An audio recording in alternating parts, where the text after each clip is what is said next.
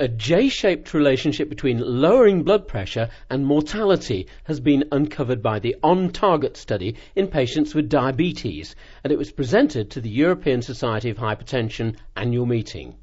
The study was originally designed to compare the efficacy of using either a single agent ACE inhibitor or single agent angiotensin receptor blocker with both of these combined, and no difference in efficacy was discovered but it provided a unique opportunity to relate blood pressure reduction with cardiovascular risks.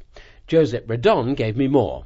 We analyze in these presentations the data corresponding to the diabetic subjects. There are more than 9,600 subjects.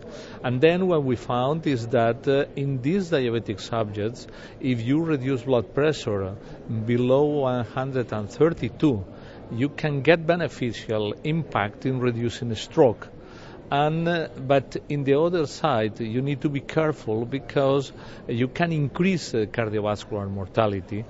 And then we need to balance what is the risk of the patient. If you have a patient that has more risk for a stroke, then you can go down uh, with blood pressure. So if you reduce stroke risk, what happens to increase the cardiovascular mortality? Yeah, yeah this, uh, the question. Then uh, how there is a discrepancy between what you can obtain with a stroke and you can obtain with other cardiovascular uh, diseases, then you need to balance and you need to look what are the risks that the patient have more. For example, subjects that uh, had a previous stroke have much more risk to have a stroke. And in these patients, even that are diabetic, you can reduce more blood pressure and then you can reduce uh, the recurrence of a stroke. But in patients that have a very strong coronary heart disease, without revascularization of this uh, coronary heart disease, you have more risk to have coronary heart disease of cardiovascular death. Then, in these cases, the best is to maintain blood pressure in a certain levels, around 130, that will be more safe. So, what take home message would you give to doctors well, coming out of this? Uh, the message is that if you have a patient with diabetes, and uh, of course, uh, it's uh, good to give uh, some drug that block the renin-angiotensin system.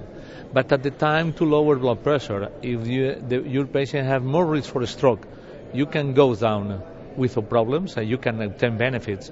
But if the patient have a lot of strong coronary heart disease, of course we need to be careful in this and you keep the blood pressure not too low. And when you say not too low, between around what levels? 130. And one, around 130 and in diastolic around 80.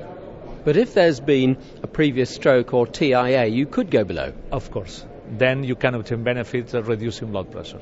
Uh, and to what level? Well, that's uh, in this study the reduction was around 115, and it's okay. Josep Redon from the University of Valencia talking to me during the annual meeting of the European Society of Hypertension here in Milan. For ESH Online Audio News, I'm Peter Goodwin.